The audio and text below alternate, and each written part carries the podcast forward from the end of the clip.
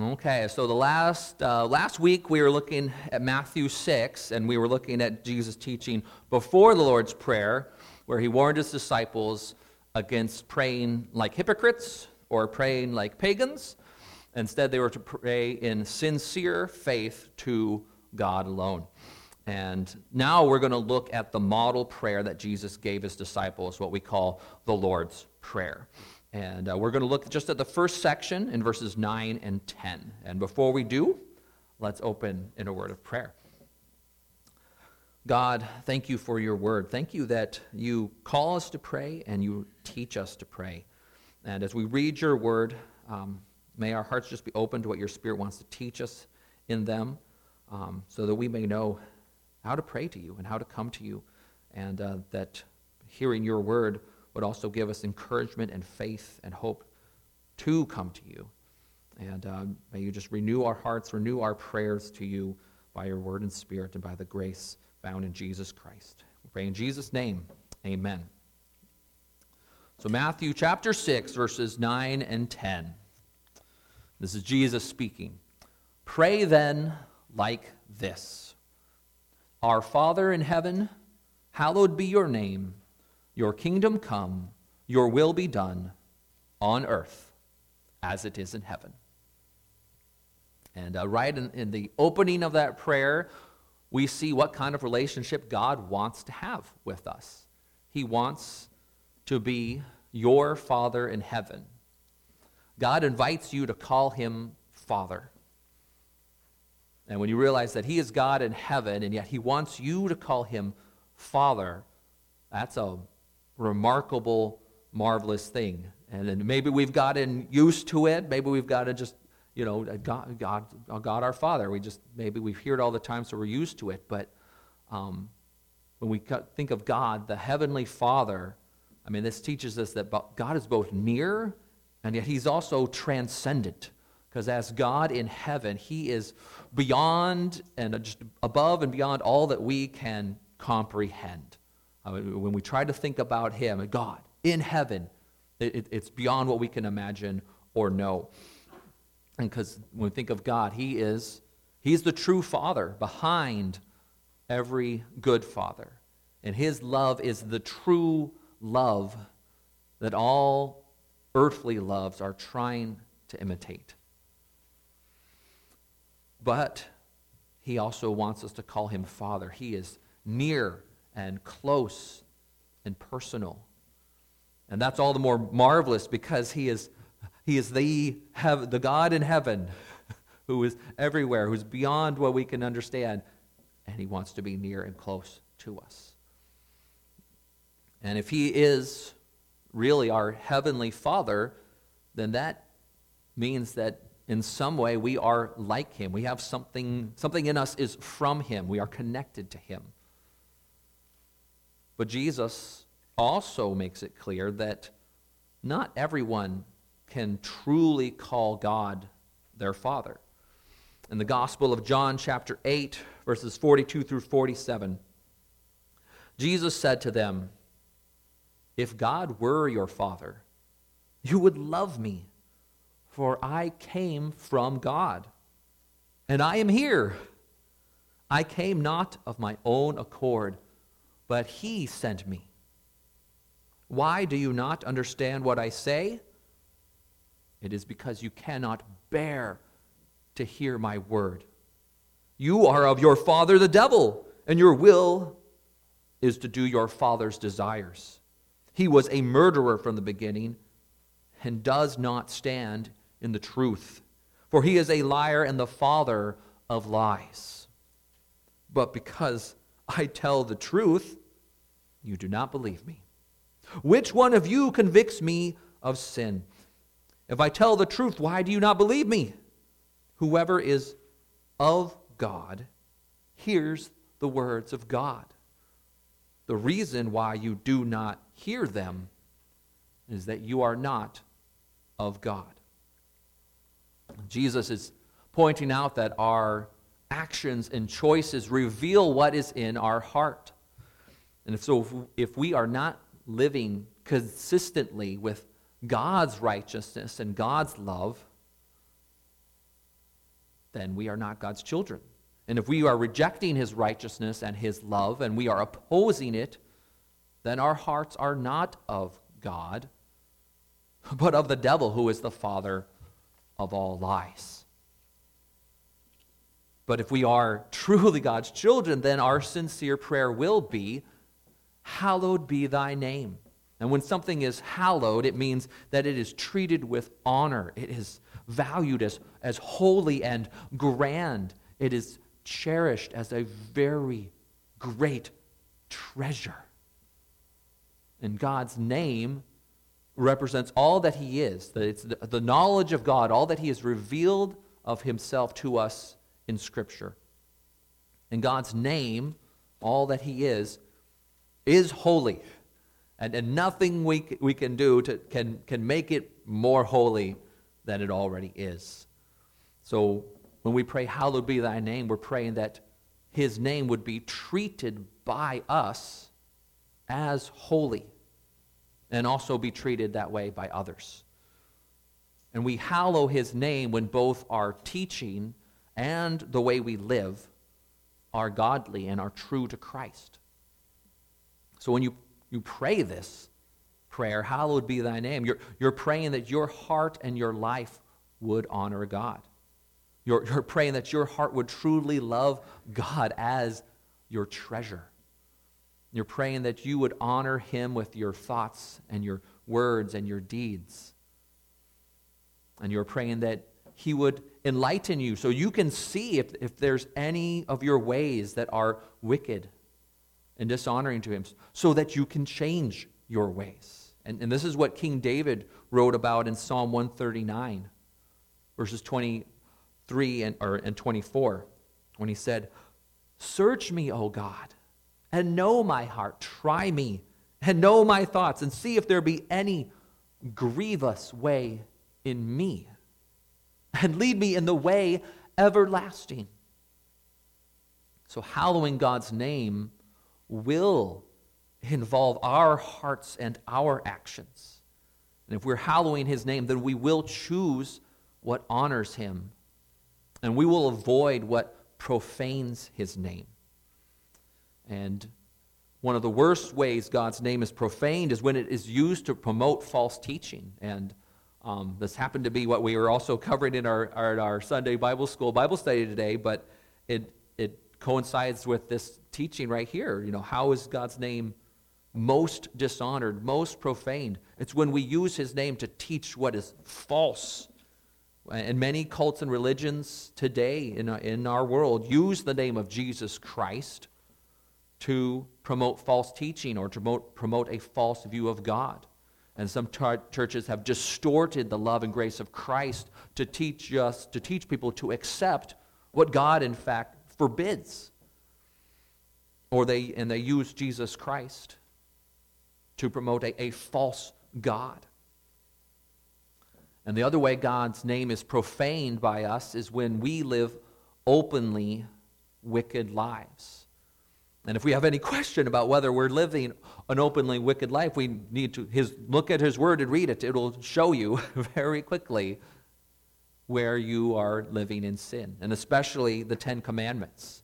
And if we just consider some of those Ten Commandments um, and, and think about them for a minute, we'll, we'll, we get a look at our own hearts.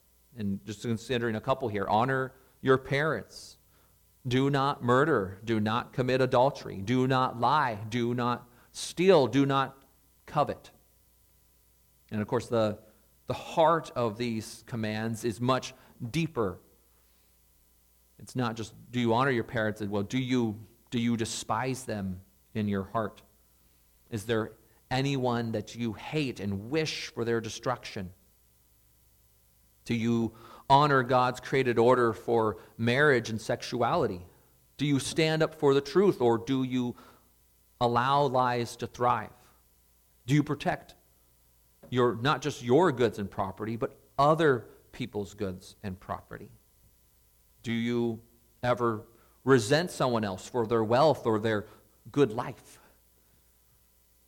Do you let greed and envy or jealousy rule your heart and ruin your own contentment and happiness? If we sincerely pray, Hallowed be thy name, then that starts with us. It starts with our hearts and our actions.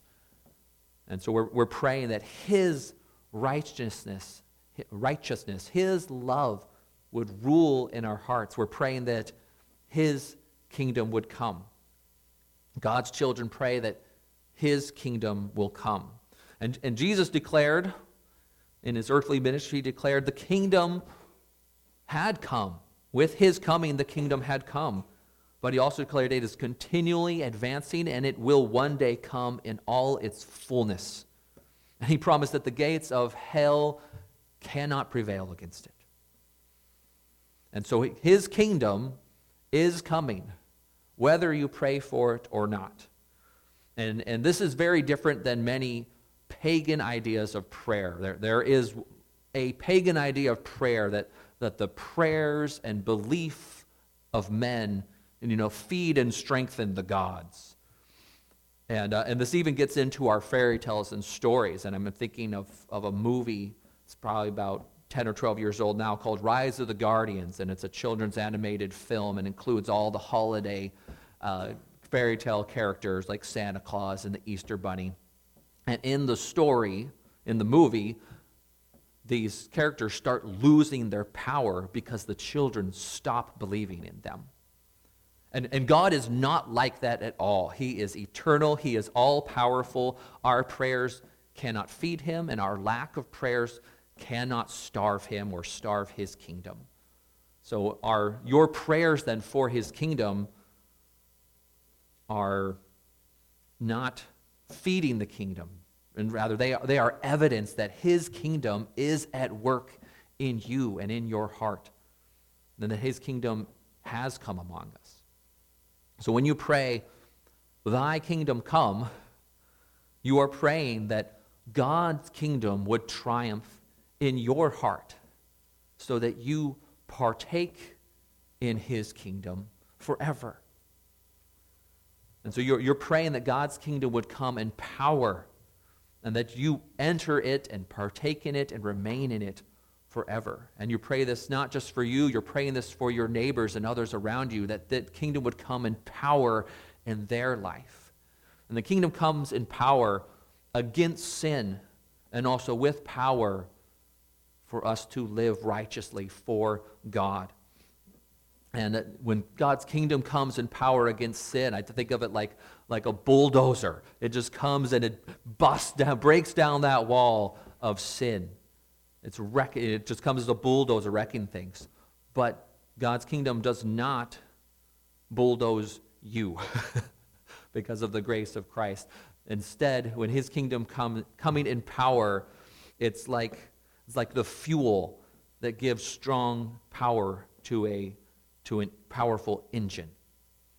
And so, before the kingdom came, before we had Christ and his spirit in our lives, all our attempts to, to live righteously was like we were trying to pull a semi trailer out of the mud in our own strength, to strap that around our backs, and we're trying to live righteously in our own strength, trying to pull it out while we have shackles of sin on our, on our body and we have walls of, of lies boxing us in. You know, you're, that struggle is always going to feel like you can never move it. But when the kingdom of God comes in power, then it bulldozes those walls of lies. It breaks those shackles of sin. And it gives fuel to live righteously.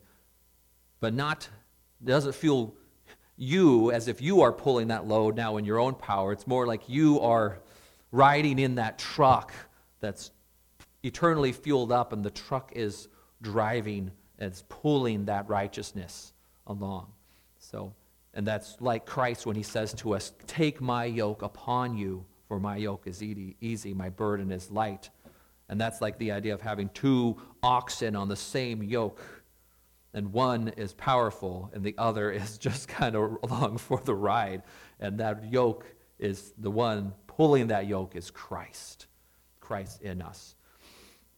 And so I think this is a, this is a, a fair uh, illustration parallel to kind of help us understand it here.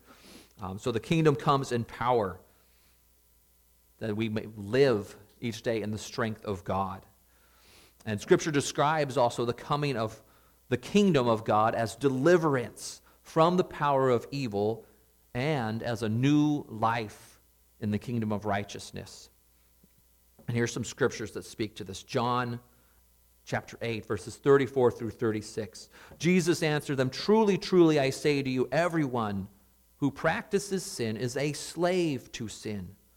The slave does not remain in the house forever, the son remains forever. So if the son sets you free, you will be free indeed.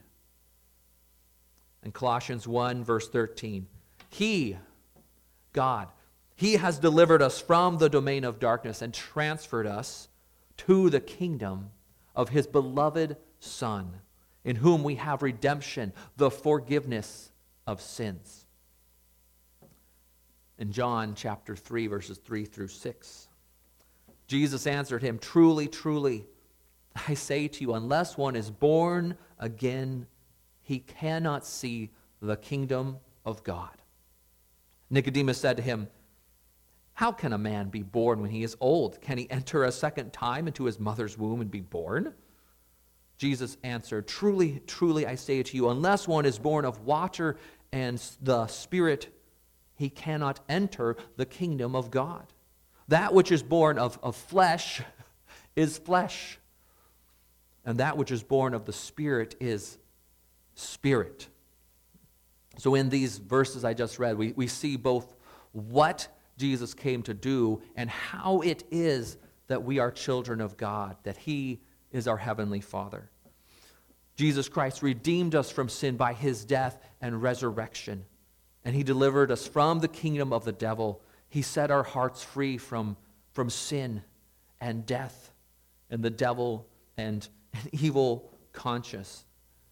And he transferred us into his kingdom where we live for holiness and life and salvation. But this rule of his kingdom is not against our will because when he comes, he gives us a new heart so that we love the things of his kingdom and we long for them and we, we willingly govern ourselves according to his kingdom. And this happens when the Holy Spirit brings the word of the gospel of Jesus Christ into our hearts, and God gives you faith to believe. And John 6 65 says, And Jesus said, This is why I told you that no one can come to me unless it is granted him by the Father. God gives the gift of faith and it's in that gift of faith that we see that, that that is the way that He is our heavenly Father. We are God's children when His kingdom triumphs in our heart over sin, and that new heart is born within us. And that heart, that new heart, that is what is in us from God. And that heart, that new heart is yours through Jesus Christ. He died so that the power of sin in us would die away. And he was raised from the dead so that the life of God would be born in you and would live in you. And it's and this kingdom, the kingdom of God, affects your heart and it affects your whole life. Matthew 6:33 says, "But seek first the kingdom of God and his righteousness, and all these things will be added unto you. And what's all these things? Well, he just Jesus had just finished talking about all the things that we long for, the things that we're going to miss out on, that we might not have enough of, that we the fulfillment and joy and happiness and, and abundance and contentment that we long for and fear we might not have. Jesus all these things will be added to you when you have the kingdom. We also see when, when his kingdom reigns in our hearts, then we can sincerely pray, Thy will be done on earth as it is in heaven. And, and we need to be continually praying thy will be done. God's will be done on earth. On earth, that means in my life, in the life of my neighbor here in this world. And we pray for his will to be done because we know it is, it is good, it is perfect righteousness and love, and therefore we long to see that in its fullness. But we also need to be daily praying for his will to be done because we need in our hearts to be submitted to his will and not to the evil that opposes us and tempts us every day. Because God's will is that all men be saved and come to the knowledge of the truth. And elsewhere in Scripture says that the truth shall set you free. We also know that Jesus is the way and the truth. It's also God's will that His goodness, His truth, the, the, all the goodness that is God, that it shines out on all creation and that all creation reflects that back to Him in enjoyment and obe- joyful obedience and praise and adoration. God is the source of all goodness and righteousness and love and joy. And his kingdom coming is, is the reigning of all these things, and it's the end, the ending, being brought to an end of suffering and wickedness and oppression and greed and hate. It's the ending of those things. And there is no kingdom of righteousness without God. It's, it's, without the source of goodness, the kingdom will cease to be good. If you don't have the source of goodness in it, then the, the kingdom will cease to be good. There's no kingdom of righteousness without God. He's the only source of eternal good. And we, we're daily tempted to live, to change this prayer, to, you know, to live for my kingdom come, for my will be done. Make me number one. But I always want to make me number one at others' expense. And when God is number one, it, it is never at others' expense because He is eternal and limitless. And when He is number one, we are all in that, we are all better. and we our pursuit of our own kingdom and our own will is, is selfishness, and that taints all our pursuits with, with greed and with fear and hate. And so we need this prayer to pray, Thy will be done, because in that praying, Thy will be done, we are submitting our will to God, and we are surrendering to His ways. We are pledging allegiance to His kingdom. And our truest example of this is Jesus. Because on the night he was betrayed, he was praying in the garden. And it's clear from the text that he knew the suffering and the death that awaited him. He knew the weight of sin that he would bear, and he dreaded what was coming. Matthew 26 records this for us in verse 38 and 39. Then Jesus said to them, his disciples, my soul is very sorrowful, even to death. Remain here with me and, and watch with me. And going a little further, he fell on his face and prayed, saying, My Father, if it be possible, let this cup pass from me. Nevertheless, not as I will, but as you will. In his humanity, Jesus dreaded dreaded the suffering that was going to come. He did not want it, but out of love for God the Father, he submitted and obeyed, even in his suffering, even to the point of death. And in his surrender and his suffering is your redemption, your salvation, your renewal. His death forgives our sins and makes us children of God and gives us eternal life in the kingdom of God. And by His Spirit in us, you can resist evil and live for God. Galatians 4 4 through 6 says, But when the, fullness of time had come, God sent forth his Son, born of woman, born under the law, to redeem those who were under the law, so that we might receive adoption as sons. And because you are sons, God has sent the Spirit of His Son into our hearts, crying, Abba, Father. We submit to God because His will is good and because we need God's strength every day against the evil that tempts us.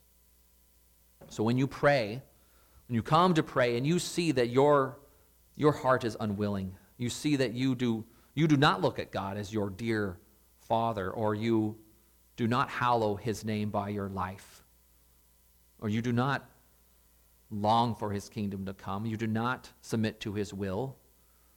When you see those things in yourself, then confess them to God. And you can pray something like this God, my heart struggles with sin every day. But Jesus was your true Son who hallowed your name with his life and brought your kingdom and perfectly submitted to your will and for his sake, I am forgiven, and I am your child. So, teach my heart to see you as my dear Heavenly Father. Lead my heart to hallow you in my heart and how I live. Give my heart a, a longing to see your kingdom come.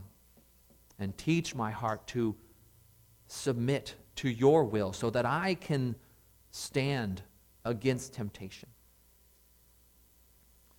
And you can pray this in confident faith because God loves you and He has promised He will do this. He will answer this prayer because He has promised that everyone who believes in Jesus Christ, His Spirit dwells in them and His Spirit is there so that you may know that He is your good Heavenly Father. Amen. Let's pray. Dear God, we thank you that you are our good Father, our Heavenly Father, and that you love us and want what is best for us, that you are constantly showing us grace and mercy and calling us to yourself, that we might be your true children and call upon you as our Heavenly Father. And we thank you that you have sent your Son, Jesus Christ, to forgive us our sins and wash away our sins and to make us your true children. And we pray that we would not be afraid to come to you in prayer, not shy away, but we would come to you freely, trusting in, in your love and in your grace towards us. And may, as we come to you in prayer each day, may you, by your Spirit and your word, teach us to pray, that we might pray in spirit and in truth and worship you and grow in the knowledge of Christ and grow more and more into his likeness. Pray this all in Jesus' name. Amen.